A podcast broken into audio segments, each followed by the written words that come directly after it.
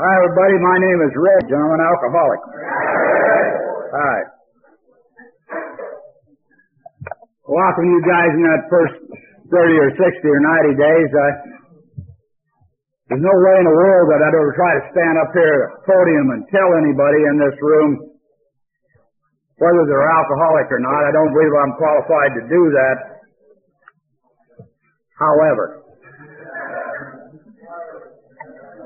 if you have to start identifying with some of these innermost feelings that I'm going to try to talk about, some of these symptoms of this terminal disease that I have, I'd sure as hell pay attention. What we're dealing with here is a terminal disease. Just roll that over your tongue a couple of times. That's got kind of a fine ring to it. It means that if you continue to use and abuse the mind-altering drug alcohol, and don't let anybody ever kid you that alcohol is not a drug. Alcohol falls right in the drug category with the ethers and the anesthetics. It's one of the oldest known drugs to man, and it's probably been used and abused by man longer than any other drug. And it's probably killed more men and women than any other drug. I used it and abused it over a period of time, regardless of how long it took, until I actually broke my tolerance to it.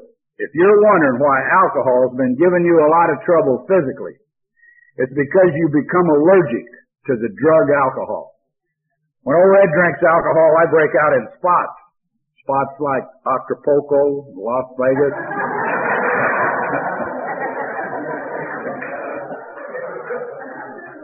In other words, once I pick up that first drink of that mind-altering drug, I can no longer predict my behavior. And if you've been having trouble along those lines, I can guarantee you that tonight you're in the right place. This physical allergy that I developed over a period of time to this drug is not necessarily what makes it the killer that it is today. There's a mental side of this disease, and it's the real serious one. It's called the obsession of the mind. It's triggered, incidentally, by the first drink of that mind-altering drug that you pick up that tells you that this time it's going to be different. This time I'll be able to control. This is the time that booze is going to work for me like it always used to. See, if you be alcoholic like old Red and you pick up that first drink, you trigger your obsession to drink. In the alcoholic, it'll immediately set up a compulsion to drink, and you're going to end up, maybe not today, maybe not even this week, but once you trigger that obsession, once you set up that compulsion, you're going to end up in another devastating bout with this mind-altering drug in which you're just one step closer to the insanity and death that Tom was reading about a minute ago when he read from that portion of Chapter 5 from the Big Book of Alcoholics Anonymous.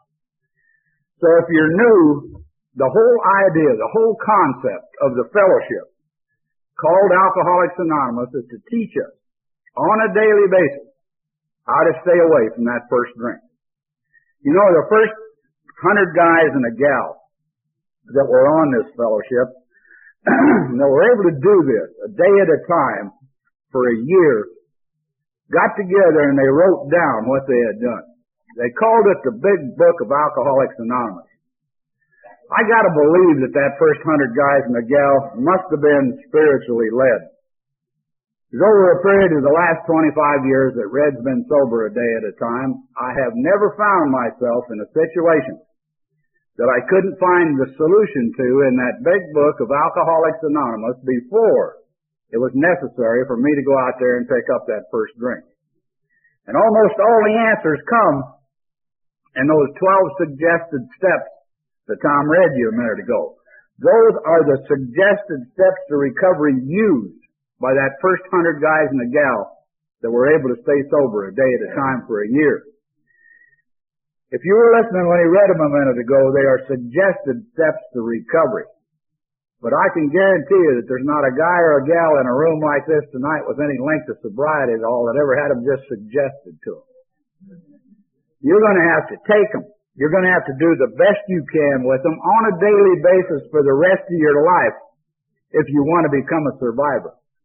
Take a look around you in a room like this tonight, and what you see are the survivors of a terminal disease, a disease from which there is no cure, a progressive disease that's going to continue to get worse for the rest of your life, whether you drink or not.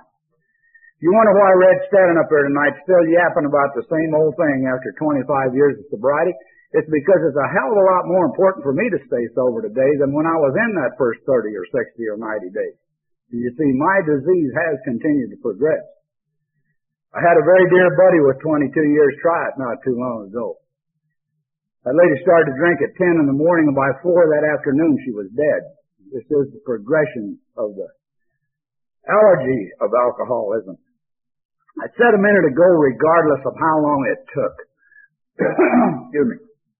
I say that around podiums anymore because as I look at these audiences, they keep getting younger on me all the time.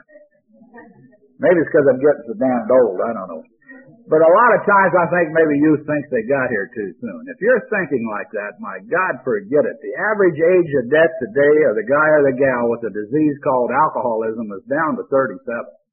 Take a look around you. You see a lot of us old jokers still staggering around, so you know how many kids have got to be dying to bring it down to anything like that. It's not extraordinary at all anymore for somebody to go through the gates of insanity and death before their 16th birthday. Couple with some of that crap that's out there on the street tonight, pushing this progression along, it's not hard to pack 20 years of hard drinking into 4 o'clock. So if you are in a room like this tonight, for God's sake, try to pay attention to some of these symptoms I'm going to be talking about. Some of these innermost feelings, and maybe, just maybe, you might save yourself a lot of hell right here on earth. I'll get off of this bleeding deacon cake and qualify myself as an alcoholic. I didn't do any drinking at an early age. I had an obsession. I wanted to fly. I wanted to fly the biggest and the fastest airplanes that were ever built. I had a real drawback. I was born back in what they call the Depression years. I know a lot of you aren't old enough to remember them. I have a feeling you might have had a little touch of them in the last 10 or 12, but, you know, things were tough. I knew my chances to get to do something like this were pretty slim. I started to investigate, and it seemed to be my only chance. It had to be the military. Except back in those days, we didn't have an Air Force, per se. It was part of what was called the old Army Air Corps. I found even get into it, I was going to have 2 years of college and a senatorial appointment to the academy. I knew the money wasn't going to be there for that college due to the times. I was no great student, but I was a big kid. I figured I could do it athletically. I stayed clean all the way through high school. I won my football scholarship to Colorado State University. I wangled my 2 years of college that way, got my senatorial appointment, and they sent me to what was then called Randolph Field, which was the old Army Air Corps Academy. They kept me awful busy through that period of my life, and booze was no problem. I just didn't use it. I graduated as a second lieutenant back in the old Army Air Corps just prior to us getting into World War II. I see a few guys sitting out there tonight can probably remember how unprepared we were for that hassle. You know, our dads were supposed to fight one day in them all, and Congress had never seen too fit to appropriate the kind of a show we've got today. We got tossed into that North African campaign over there against a bunch of guys that had been sitting there practicing for a couple of years, and they got pretty damn good at what they were doing. We were strictly undertrained and for sure under airplanes. I found myself in a situation on that first tour in which a lot of times we were putting up 25 against 200. And we were getting the hell kicked out of us.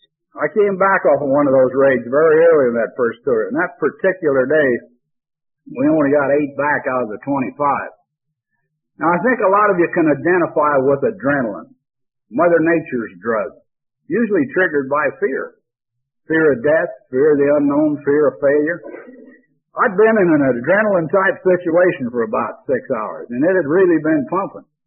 I was back on the ground. I was standing in a room about like this, tables on each side, waiting to go in to talk to the interrogators about what had happened. And old Red was shaking. I was shaking in every bone in my body. Now, I wasn't too worried about adrenaline shakes. I'd had them before. You stand there and wait for that football to come down with that 250-pound lineman about to nail you, and you'll quiver. I don't give a damn who you are. But you get over it, you know, and I knew I'd get over it. But this flight surgeon standing there looking at me one night, sure, he says, "What's the matter, Red?" And I said, "Nothing, I'll be all right."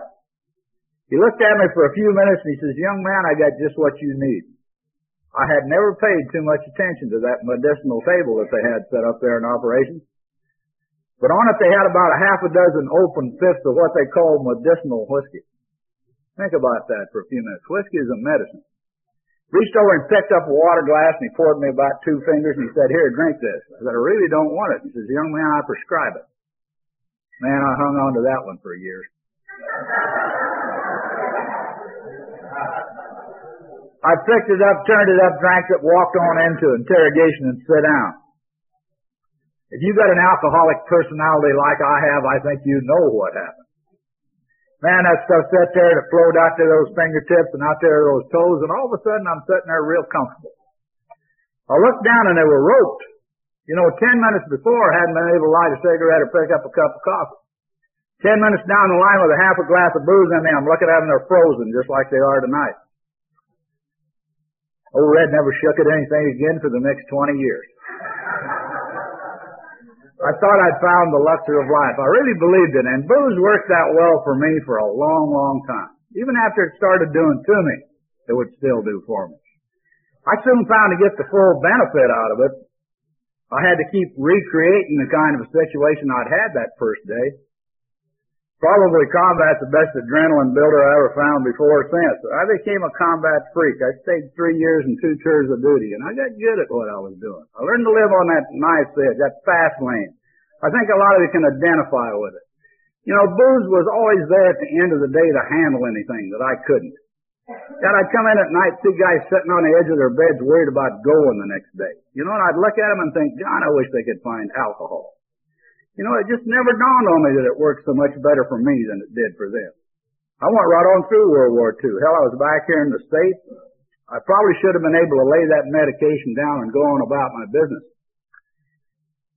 But in retrospect, I think I started running into one of the first symptoms of this disease. Some of you might identify with it. It's called justification. You know, rather than laying it down, I went looking for a job that had some adrenaline in it. All the real good airplanes, the jet-type airplanes that we got today, were just coming off the drawing board. They were looking for guys that had a lot of combat experience to evaluate them. I put my application in and got accepted as a test pilot to the Proving Ground Command. Hell, the excitement was back. I was flying the kind of airplanes now that I'd laid on those Colorado hillsides and dreamt about when I was a kid. I was flying with the best, and I knew it. Booze was still working for me. I think it started working a little bit too well.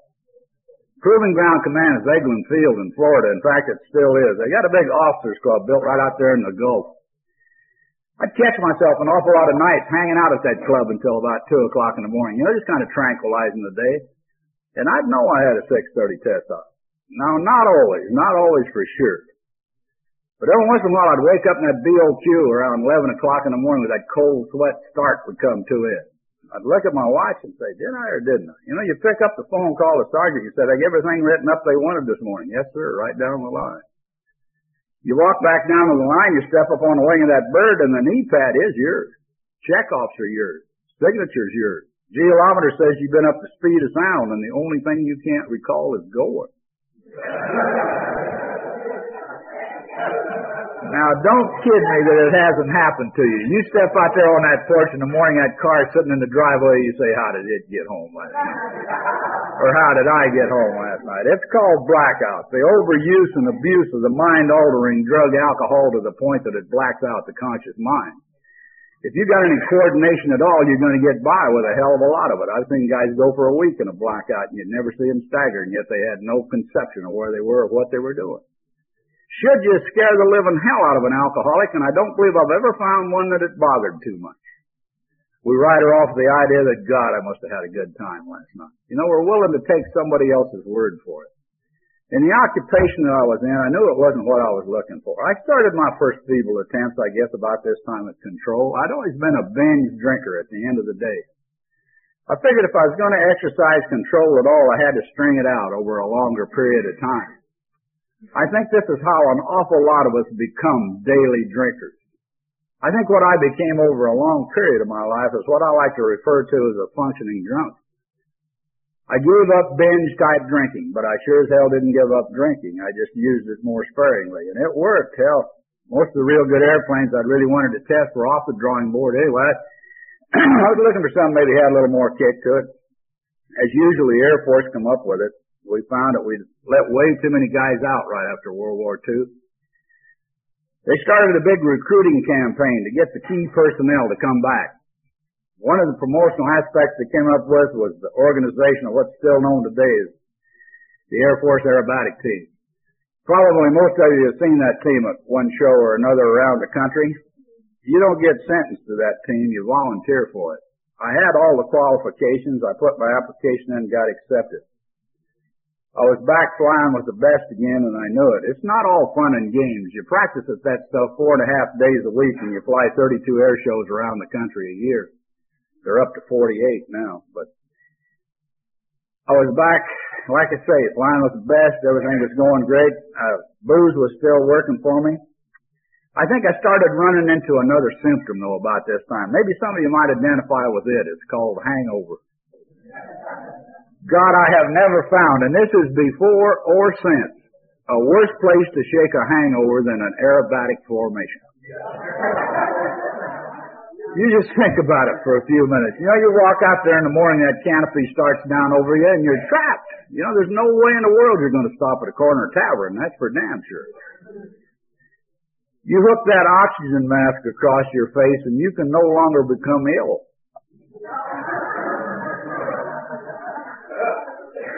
You pull into that 18-inch interval formation, and those guys just insist that you don't shake.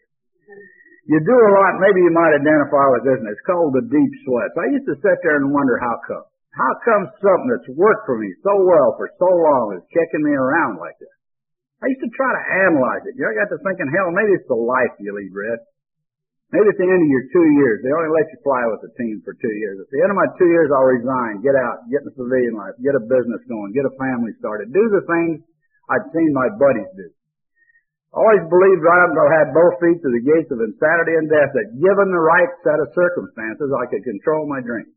I think this philosophy of self-sufficiency that we all grow up with in kids, where every guy and every gal should be an island to themselves, it's probably what helps about 14 to 16 million of those practicing alkies that are out there tonight self-medicate themselves right out of this world without ever finding what we find in rooms like this, that there is a way out. I finished my 2 years. I resigned. I hit civilian life. Now, all my buddies had been out there about 4.5 years ahead of me. They got out right after World War II. They'd finished their educations. They had positions. They had homes built, families started. If you're anything like I am as an alcoholic, you know what you're going to do. Double up and catch up. You know, and this is the way I hit civilian life. I went into business. I built a tri-level home. Got that family. Got married and got the family started. And the business I went into was immediately successful. In fact, you guys contributed, and I'm still in that kind of business. You guys contributed an awful lot to it in your drinking careers. It's called the auto body business.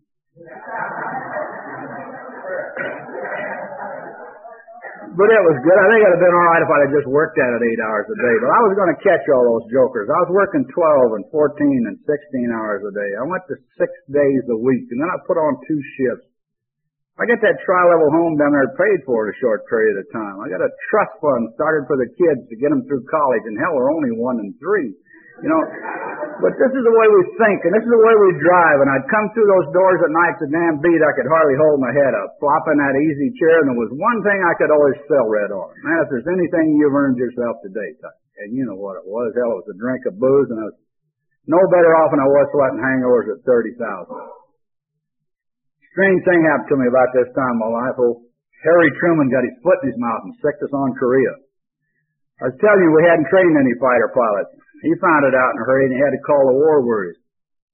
Guy just 21 days, and the day I was recalled, I looked out there, I got 2 500-pound napalms nailed each one. When again, they're saying second target, they just went that way. I got another 100 missions to do. You know, I'm 33 years old by this time. Maybe they don't sound old, but it's getting old for a fighter pilot, especially one with a progressive disease. Now, I had no idea that I had a progressive disease. Hell, I was still passing Class A physicals every 6 months. How could I have a disease? Somebody was bound to find. Yet, when I started to do that new 100 in Korea, something became quite evident to old Red in a hurry. Those damn missions had got too long between drinks. You know, I told you I'd been a daily drinker now for a hell of a long time. I think these chains of alcoholism lie so lightly on our shoulders that a lot of us have no idea that they're there until we're completely enmeshed. So all of a sudden we wake up one morning to the fact that we are no longer telling booze when we're going to drink it. Booze is beginning to tell us when we're going to drink it. I solved that situation very simply. I went over to the PX and bought myself 2 8-ounce flasks, one for each winter flight boot. Hell, it worked great. I'd use the right one on going out and the left one coming home. A long time after booze started doing to me, it would still do for me. And I think a lot of you can identify with that. I think it was brought out very vividly to me, just about how hooked I was really getting. On about my 40th mission, I got shot up again for about the umpteenth time in life, and the shell come through the bottom of the airplane right through my left leg. And it kicked it clear into my chin. Now, I still remember getting my foot back down on that rudder, and I could feel liquid running into that left winter flight boot. I still remember sticking my hand down there and pulling her back and thinking, hot dog, it's blood.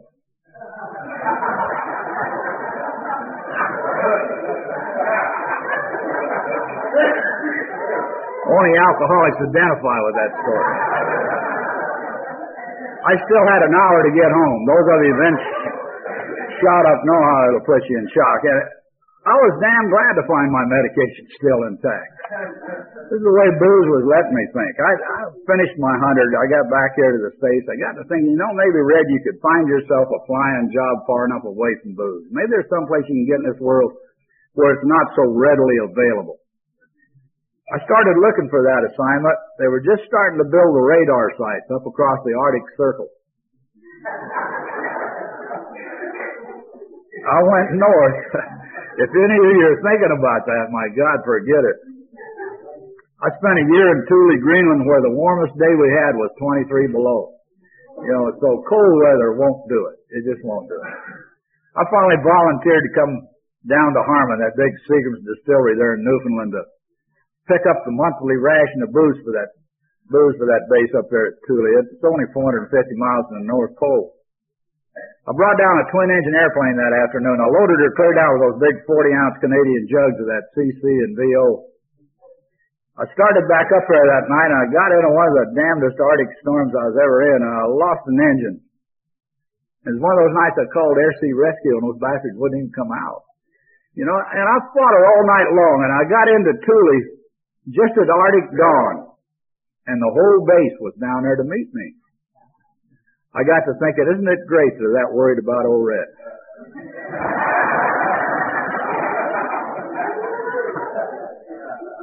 I rolled back that window, and the first thing they asked me is, you didn't salvo that load, did you? That would never even crossed my mind.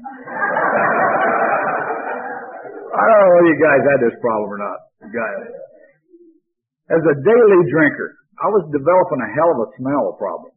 You know, when you drink booze all day like I did, you smell like booze all day. I got to thinking maybe if I'd get back to Europe where they got that wine on the table and eat a lot of garlic, that at least I'd blend in better. I volunteered for Fleet Line Service, which is the airline that resupplies NATO. I went back over, and you know, my northern run was Brussels, Amsterdam, Copenhagen, Oslo, and Stockholm. Now, those are progressive disease towns, I hear. I was picking up a lot of rank over the years, and they kept trying to trap me for command. They finally got it done about this time. They jerked me back here to the States, gave me an air defense group, stuck me up here in Hamilton, just outside of San Francisco. Now I got about 800 men in my command. I'd hear my airplanes roll every morning. Seemed like invariably I'd look out there at that outer office of mine, and that adjutant would always have about a half a dozen of my boys sitting out there waiting for me to talk to. I found an awful lot of my mornings used to be used constantly. You know, these kids had been in town getting themselves into all kinds of trouble drinking. I had a system. I had an eyes-on safe alongside of my desk. I used to keep a 40-ounce jug of Smirnoff Red vodka in there with a hook glass straw. Every time he'd go out to get one of those boys, I'd hit the safe. And usually by noon, I was giving some pretty damn good lectures on the evils of drinking. Also knew I was going to get a lot of trouble sooner or later. The Air Force had always been awful good to me. I figured I sure as hell owed them a lot more than I was giving them. Again, I decided to resign. This time it didn't work. My resignation got as far as Air Defense Command at Colorado Springs, and they bounced it. They couldn't figure out why a 15-year light colonel all of a sudden wanted to throw his command in. And I couldn't very well go in and tell them why. If I had any other terminal disease in this world, I'd be in there on that doctor's doorstep every morning, laying the symptoms on him. You know, telling him, God, doc, this is where it hurts. Yet you can take that dying alcoholic, drag him into that same doctor's office, reading that same set of questions when it comes to that one where it says, do you drink excessively? Oh, a couple of beers now and then. self-denial, the greatest symptom of all the symptoms I've been trying to talk about, our complete lack of our innermost selves to get honest enough to admit to our innermost selves that booze had just taken us to pieces. They did let me out. Psychiatry was the first help, probably, that was ever offered to me as an alcoholic. That's what they treated me for. They thought I was suffering from delayed combat fatigue. You know, don't get me wrong. Psychiatry, I think, can probably help anybody in this room. I just don't think it can help the practicing alcoholic. I got to tell you my psych story. It's about a guy about like I am. It fits in with my story down the line. This guy had an obsession. He had an obsession. He had a purple screw for a belly button. Now, I knew it was an obsession, but every time he looked down, there's that bright purple screw, right, where his belly button should be. He finally goes to this shrink and he says, "Do you think you could help me?" He says, "I haven't had a good night's sleep in months worrying about this." The psychiatrist says, "Yeah." He says, "I think I can help you." He says, "I just got a new potion in." He says, "I want you to take it home, get in your best pajamas, open your bedroom window." He says, "Drink this stuff down, you'll drift right off to sleep. And it'll float a little pink cloud. It'll have a little yellow-handled screwdriver on it." He says, "Unscrew that thing, lay it up, let it float out, and you get your night's sleep."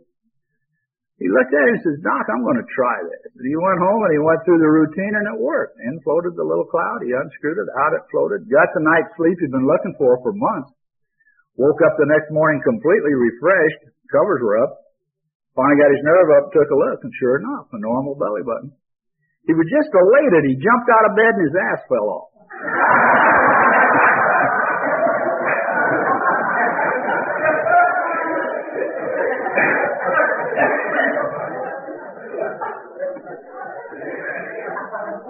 The reason I tell you this story is it's exactly the way that psychiatry worked for old Red. They would fix me up. They'd say, "You're ready, Tiger." I'd jump out there and off it'd fall again. They did let me out. Family long since got tired of my snags and been on their way. My family had moved out here. My folks had moved out here to the West Coast, and they'd been real successful. They had a big home over there in Palo Verde Hills, over there on top of Palo Verde Hills. I figure I'll get up there in that big den with that boob tube and that beautiful view of Los Angeles Harbor. I'm going to kick back and I'm going to get a handle on this drink. And all the pressures are off now. I lasted about 2 weeks up there and I was going out of my gourd. It was one of those big wooden globes, one of those Columbus-type globes sitting in that den. I kept looking at that thing and thinking, you know, maybe, Red, you've never taken a true geographic. I'd always been around guys that could cover for me, guys I'd flown combat with or gone to school with. I figured if I'd get someplace in this world far enough away from anybody that knew me, I'd have to do it on my own. I run my finger up over the meridian to see what was on the other side of the world from Palo Verde. If you want to try it, it's Addis Ababa, Ethiopia. 1 month later, I was flying captain on Ethiopian Airlines. I'm halfway around the world again. Nobody knows Red. All he knows is he's got lots of flying time and he's qualified. I gave it my best shot. I don't know whether any of you guys tried white-knuckle sobriety or not, but I stayed sober a year on guts.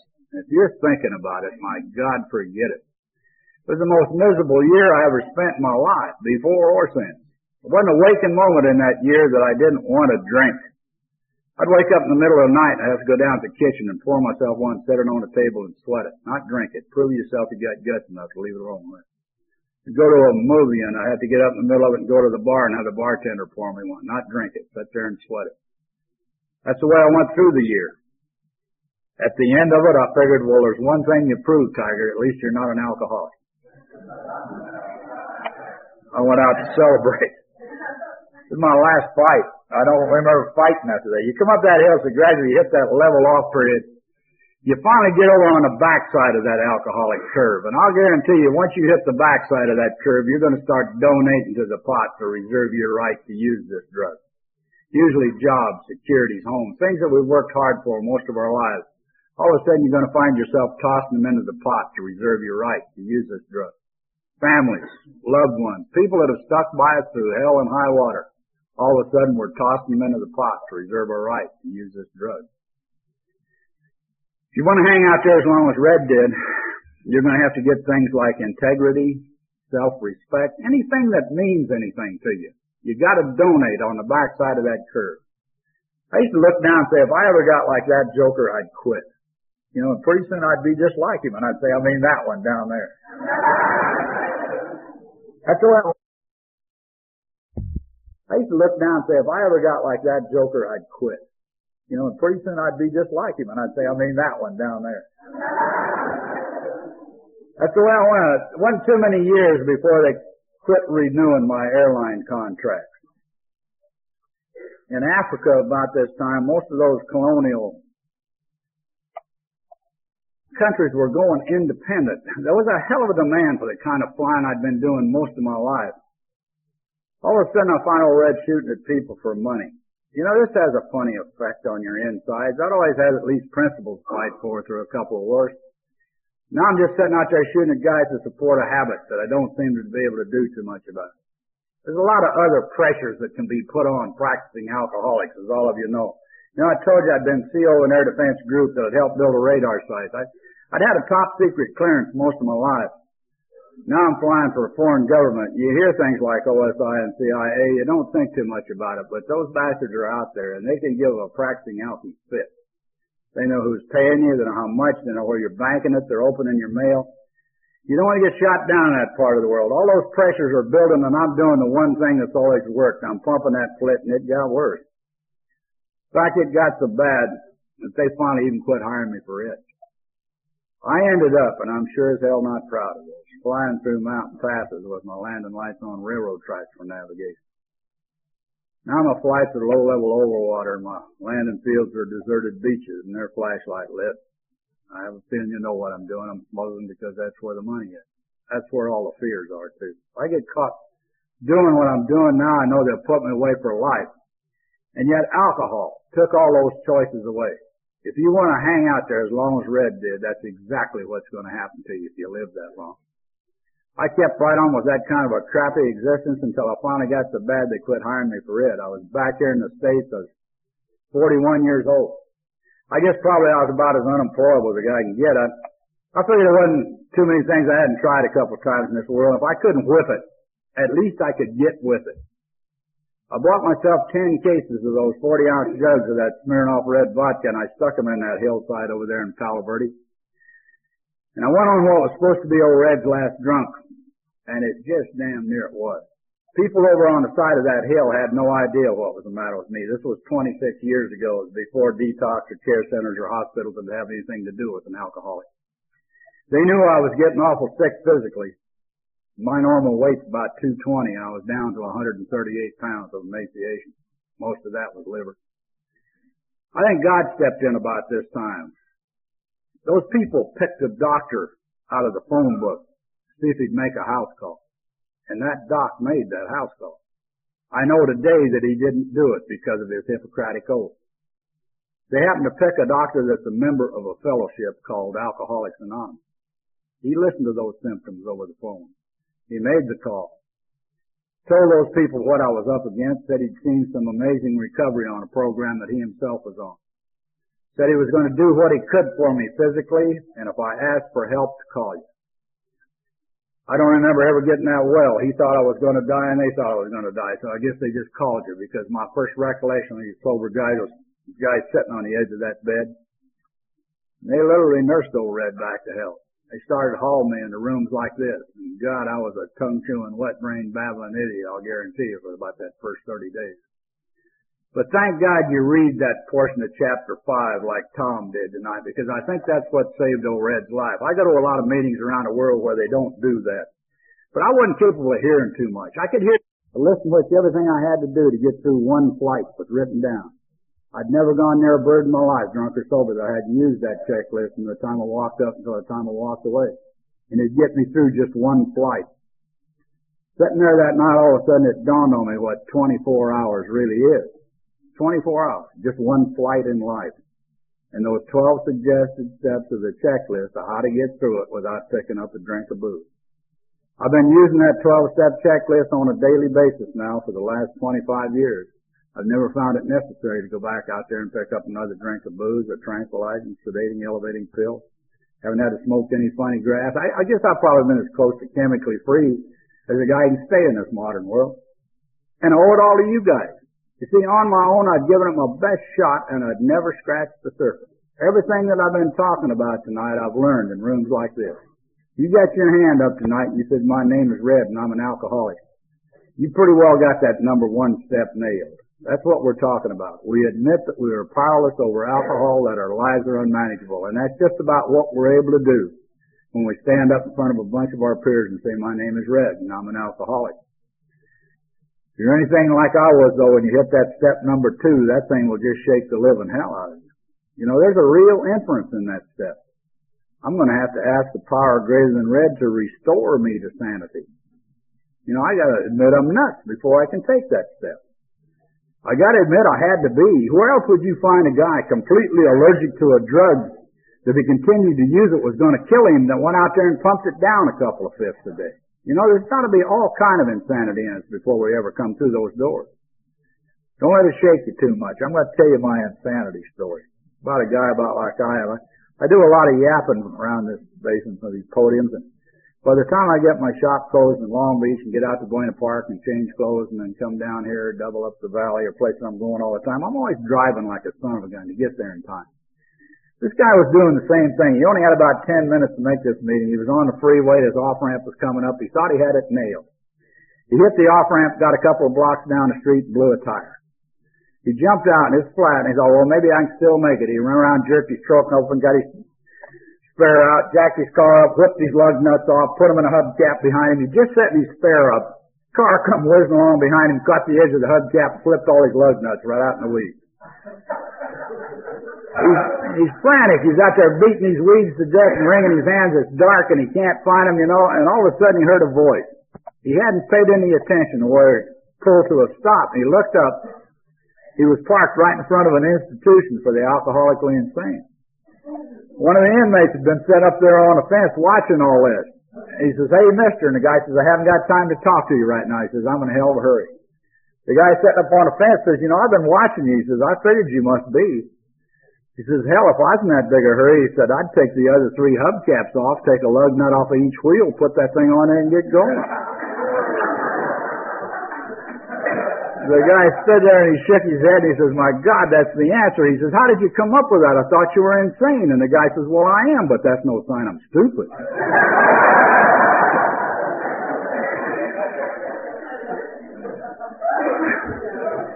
The point I'm trying to make is this. All of us, when we come through those doors back there, are a wee bit bent out of shape. We've been out there kicking ourselves around for a hell of a long time. The mere fact that we come looking for help sure as hell proves that we're not stupid. This is where the answers are. Rooms like this, guys and gals sharing their experience, strength, and hope with each other that we can solve this common problem. I hit that step number three, and I think all of you know what happened. I run into that word God. I wasn't running for my sponsor. I said, Mac, is that the God that they're talking about?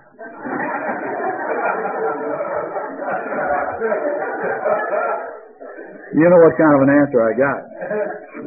I said, I haven't got a chance. I got 250,000 years in purgatory before I can even start this program. He said, you didn't read the small print, Tiger. And I said, what's that? He says, the God of your understanding. I had no idea. I was going to have to turn my will and my life over to a power greater than Red. And all of a sudden it dawned on me that there was one right there in front of me. You guys. Group power. I could look in your eyes and I could tell you were staying sober. The one thing that I'd given it my best shot and was never able to do. I started using the group as my higher power. I could believe in group power. I'd been tucked up in groups all my life. As long as I was in the group, I had all the firepower in the world. It was only when I was out there as a straggler I was going to get my ass shot down. I started hanging with the winners, the guys that had some time on this program. I started listening to them, picking their brains. And they taught me. They taught me real good about this power that today old Red calls God. My sobriety on a daily basis is a gift from you guys and God. What I do with my sobriety is my gift back to Him. You see, He's let me become part of that pipeline of information started with that first 100 guys and a gal. The only way I can keep it is to keep giving it away. I got to be standing at that door back there when the new guy comes through. I got to have my hand out and share my experience, strength, and hope with him like they did with me when I came through. This is the fellowship called Alcoholics Anonymous. I got down to the end of that checklist, and it said, having had a spiritual awakening, and nothing had happened. And all of a sudden it dawned on me that I had no idea what spiritual was. I got to go to a convention about my first 60 days. I heard an old boy from the podium, and he sounded spiritual. In fact, he passed away down here in Laguna a few years back. Every time I ever heard him, he always sounded spiritual. I took him aside after that meeting. I said, come on, tell me about spiritual. And he said, I'm glad you asked, Red. He said, I had a hell of a time with that one. He said, I went over to the public library and got the dictionary down. He said, opened up to that word, and he says, it didn't do too much for me. He said, I got all the dictionaries in the building down. He says, I opened them all up to the same word, copied all the definitions, and took a consensus. And he says, you know what spiritual is? And I said, that's what I'm looking for, something this alky brain can handle. He says, Red, spiritual is that which is not material. I started reading that big book of Alcoholics Anonymous real conscientiously to find out what that first 100 guys and the gal had in mind when they put that in there. The more I read it, the more I became convinced that what they were talking about were my attitudes and my emotions. You see, these are the things that had always driven me back out there to pick up that first drink. Alcohol was merely a symptom of what was wrong with me. My attitudes, prior to finding you guys, when I'd take a look at a day, was, oh, God, another day. And they've been that way a long, long time. What you guys have taught me is to step out there and take a look at it and say, thank God, another day. I've been granted one I shouldn't have had. The average age of death when I came on this program was 41. And I told you a minute ago how old a Red was. I just barely snuck in. It means that every day that I've been granted over the last 25 years, a day at a time, is a gift from you guys and God. And you can't get too ungrateful to it for a situation like that. I get it right up here, get right up to cloud nine when I get at a podium like this. I got to tell you my attitude story. This guy came into a barbershop not too long ago. He was right up on cloud nine. The barber got him in the chair and he says, what are you so happy about? The guy says, I've got a 747 reservation going to Rome. He says, I'm going over there and eat some of that good Italian food. He says, I even got an audience with the Pope. The barber looked at him and says, what's the matter with you, man? He says, that 747 is the roughest airplane in the sky. He says, you'll be airsick all the way over there. He says, you start eating that Italian food and Montezuma's revenge is going to seem mild. He says, you know the Pope isn't going to have time for a commoner like you. Well, the guy had gone in there right on cloud nine. He came out after the haircut right down in the pits, you know, right where those norms usually drop me. And he didn't see him for 30 days. And all of a sudden, the guy come bouncing back in, and he's really out of sight this time. He got him back in the chair, and he said, what now? He says, I made that trip. He said, that 747 is the smoothest airplane in the sky. He said, what a riffle going over. He said, I gained 10 pounds eating that Italian food. He says, best I ever had. He said, I even got an audience with the Pope. He said, I got to kneel at his feet, kiss his ring, and he says, would you believe he even had a question for me? The barber looked at him and says, what could he have possibly asked you? He says, where did you get that lousy haircut?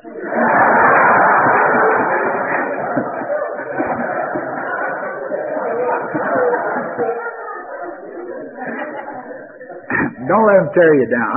I can't guarantee you get your wives back, your families back, your health back, your jobs back. But I guarantee you that those 12 suggested steps are going to start giving you the tools to work with, to dig into some of that stuff you brought through the door. And I think the more you dig, the more you're going to start to uncover something that maybe you can live pretty comfortably with on a daily basis for the rest of your time. So much for attitudes. How about emotions? You know, in 5 different places in that big book of Alcoholics Anonymous, it mentions the one thread, the one trend that seems to run through all our personalities as alcoholics. There's a little thing called emotional immaturity. How in the hell could a 41-year-old fighter pilot be emotionally immature? You know, I had a hard time buying that in the beginning. I don't today. Because over a period of the last 25 years, I guess probably it's the character defect that I've had to work on the hardest. I looked up that word immaturity in the dictionary, and you know what it said? Childlike. My emotions had never grown up. It's brought out very vividly to me there in Buena Park where I live every Saturday morning, just like it was this morning. You know, around about 9 o'clock every Saturday morning, there's a knock on old Red's front door. It's all the kids in the neighborhood gathered out there on my lawn wanting to know if I can come out and play. And I do. Every once in a while, my wife comes to the door and they say, oh, it's Red's mother.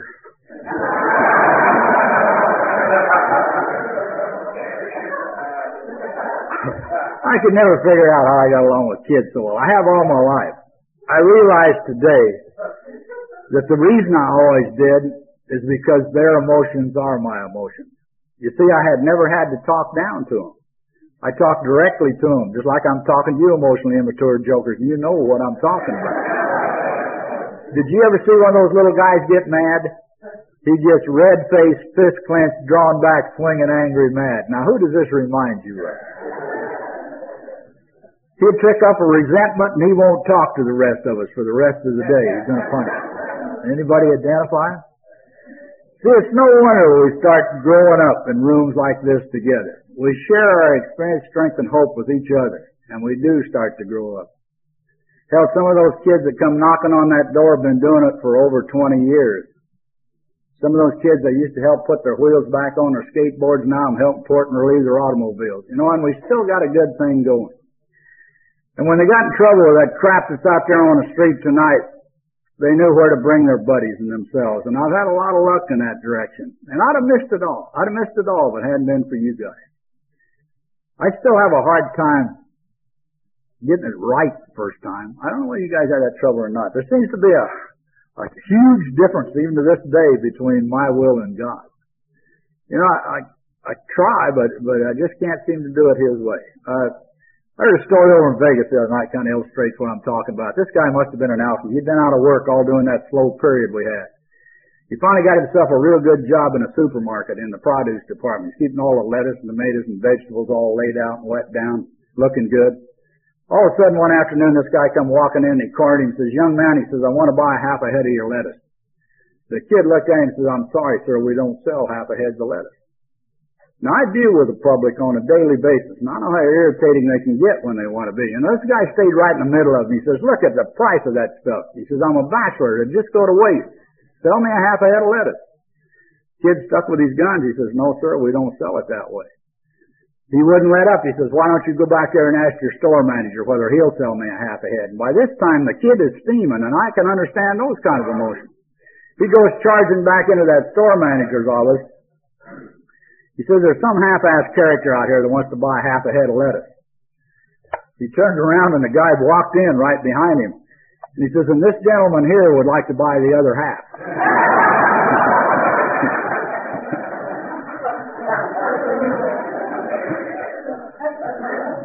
See the difference between my will and God's. Huh?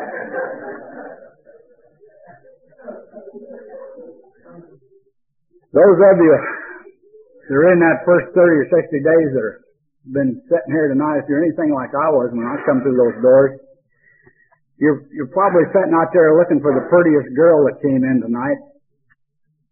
I did that for my first 30 or 60 days. In fact, I've been married to one of them now for 24 of those 25 years. So you can tell how I was listening to that sponsor of mine when he said no emotional involvement. But I think probably it's one of the greatest things that ever happened to me, to be married over a long period of time to another alcoholic. We moved two chiefs under one roof with no Indian. And I'll guarantee you, you get a lot of button pushing going on. But I think one of the greatest things that's happened to us over our sobriety is that we've become friends.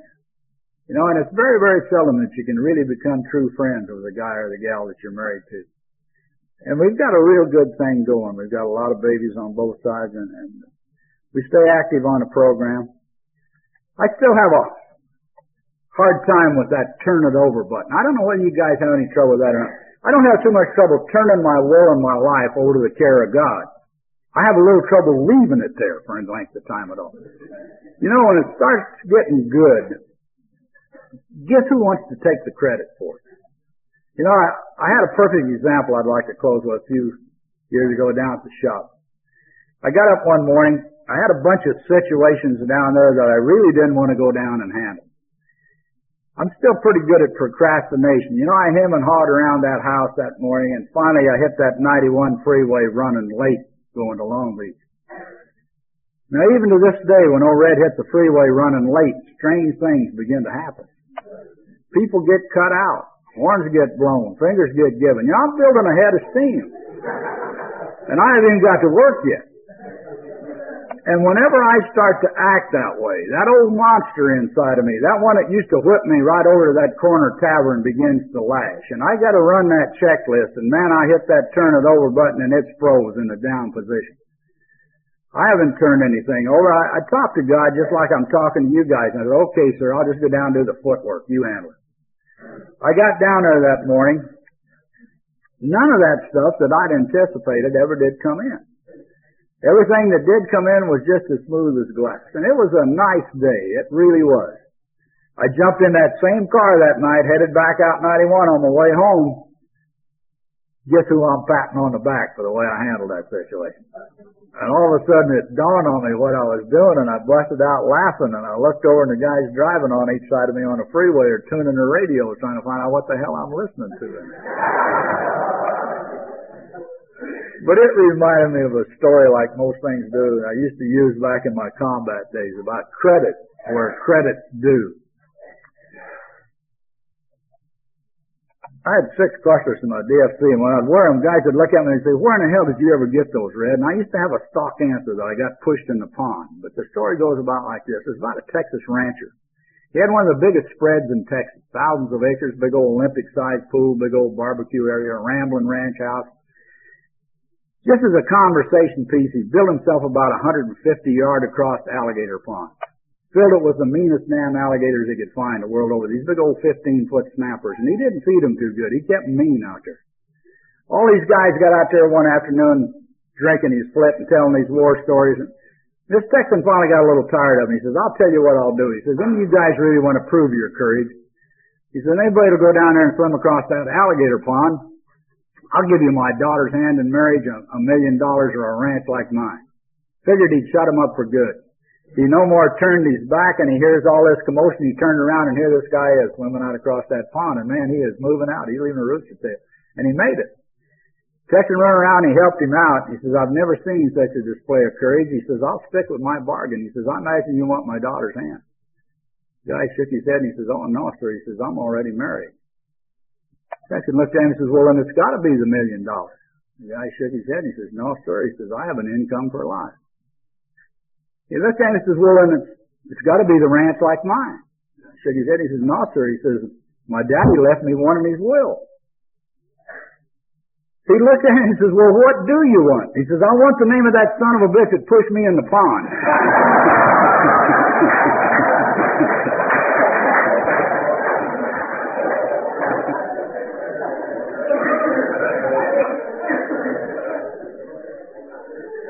You've been a great audience, gang. Just remember, we all got pushed into that pond of alcohol. Probably no human power could ever got us out of there. God can, and He will, if He is sought. May you find Him now. May that power watch over us all a day at a time through the eternity of our spiritual existence. And I sure want to thank you guys for letting me share.